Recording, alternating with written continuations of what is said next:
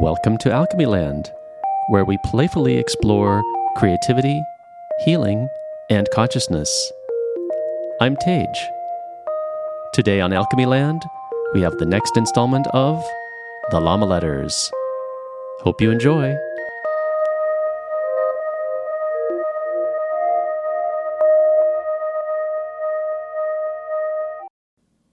Dear Dalai, how are you holding up? I was thinking about you and figured you could use a little kindness after my last letter. The world can always use more kindness, so I'm going to try it out. You know, I didn't really mean anything offensive when I was making all those puns about opium and belief systems, but I'm sure you get that. You're savvy and funny, and like I've said before, you're good at forgiving people. So I'll just assume that if I've offended you, I'm forgiven, and that there's a lot of love coming my way. Yeah, I receive your love. Do you feel mine? So there was that time when I felt the world's pain, but also thought it was funny. Did that ever happen to you? Maybe that's why you chuckle a lot and make jokes. It sounds kind of crazy, doesn't it? Like when you feel everything, it's pretty overwhelming and sad. But at the same time, you get a sense of how unreal and comical it is. That's the paradox, isn't it? It's a tragicomic show. Maybe that's why I like oxymorons. Life's seriously funny. Or maybe it's a spectacularly dull affair. Sometimes it can be brilliantly dark, or darkly brilliant, if you like, and even if you don't like. Or it could be a devilishly good time when you're in the mood. But you'd have to be one of those intellectual morons to think that it's all done, well, badly. I've always clung to the idea that life is pretty much like a play. Do you like Shakespeare?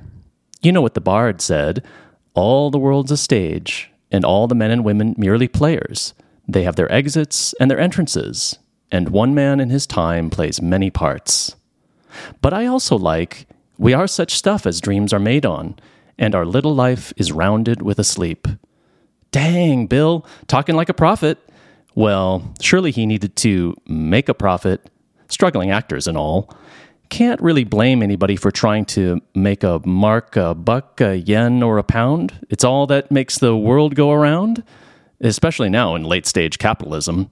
Fair is foul, and foul is fair, after all. But anyway, back to my little story. I used to work in a physical therapy office as a manual therapist with a good friend who is a highly skilled PT. It was a nice setting in a small mountain town in the Sierra Nevada. We would both see the same clients alternately and share notes on how to help people with their progress. We saw a lot of older people on Medicare with physical complaints, so we would often strategize on the best possible treatment. It was really fulfilling to see people get better and regain physical mobility. But more importantly, it was when I saw their hope restored that I felt we had done the best work.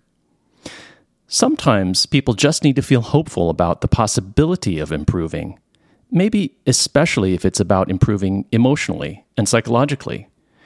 As you know, the body doesn't always cooperate, but we can still use some very effective therapy techniques to improve our physical conditions. Anyway, I sometimes found work challenging, but it was always an interesting problem to figure out what each person needed at the core. What was the deepest issue? Sometimes it was something they didn't even know consciously, but I could feel intuitively. It might be confirmed one day when they would tell me, but sometimes it would lie dormant and we would never discuss it. Yet, I could feel it in their body, and we could address it through touch instead of words. Maybe it was because I was constantly dealing with other people's pain body that I became aware of how much suffering there is in the world. I mean, we all know there's suffering in the world, but when you're confronted with it on a daily basis, it becomes much more real to you. Everyone in the helping professions has to understand that. Well, one day, my colleague was busy in the other treatment room with a client while I had a break. So I decided to turn off the lights in the room and lay on the floor. I started stretching, and as I bent my body forward in a nice yoga style stretch, I started tumbling internally. I felt like I was falling into an eternal pit of pain, frustration, anger, blame, recrimination, and sadness. It just kept going on and on. But then, just when I thought it would never end, it flipped, and I felt total bliss. As I felt that perfection, I realized how ridiculous and comical the whole thing really is. Life, it's one masterful joke, like a setup in a comedy show. You don't know when the punchline is coming and how it will be delivered, but you assume it's there and that the comedian knows what he's doing. You just follow along, and then eventually, boom, you're roaring with laughter. That's what this felt like. It was as if the whole world's pain finally made sense, and it was hilarious.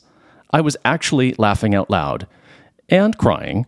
Then, just when I thought, mystery solved, I was tumbling back into the suffering. Ugh, it was terrible.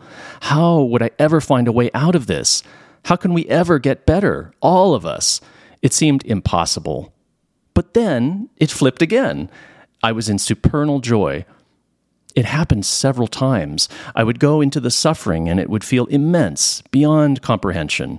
But then someone turned on a light switch, and in a nanosecond, it was all joy. No pain, no suffering, only bliss. The rest was just a wisp of evaporated thought.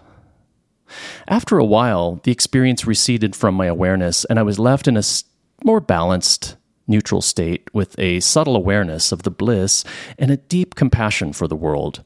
I thought, so this is what we're all going through. The world is an enraged, caged, raging rager. And there is a way out of that pity party. Thank God. Whew. What a relief. And you know what else? The burden of responsibility was kind of lifted. Not that I didn't feel responsible for myself and my actions, but I felt I didn't have to worry about the whole world. I just have to do my part as best as I can. It all sounds so cliche, but that's the truth of the matter. And I still draw on that experience if I'm uncertain about what I'm doing. Does it bring me joy? Does it make others happy? Are we laughing? That's what keeps me on the right track. That and meditation. So, what dost thou make of that stuff? Canst thou see why I say to thee, we are like unto Bodhi buddies? Hee But I wouldn't say we're Buddha buddies or even bosom buddies because I'm not a Buddhist. I'm more like a rogue yogi, a rogi. and we don't really watch movies on the couch together, but we could. Want to? Oh, yeah. Remember that one time in 2012 when we got together for a talk? It was at the Long Beach Convention Center. I was in the second balcony, row G, seat 301. I waved hello. Seemed like you smiled at me. Remember? well, I'm not claiming I'm fully enlightened or anything, but that we are the best of friends or anything either. Uh, I just feel like whenever I have an experience of expanded consciousness, I'm getting closer to that celestial, ineffable, indescribable, enlightened state, like fully. And I'd like to be in your company, whether in spirit or in the theater, on stage or off. Hey, when do you know that you're there in terms of enlightenment? In my yoga tradition, we call it self realization, but maybe it's different. Or maybe not. Let's chat about that sometime. There's so much to talk about. Everything. And nothing. A sonnet. Ah, my great seer, fourteenth body of compassion. To think copiously would be mere mental chatter. Yet, to your ears, my speech be judged a mortal's fashion.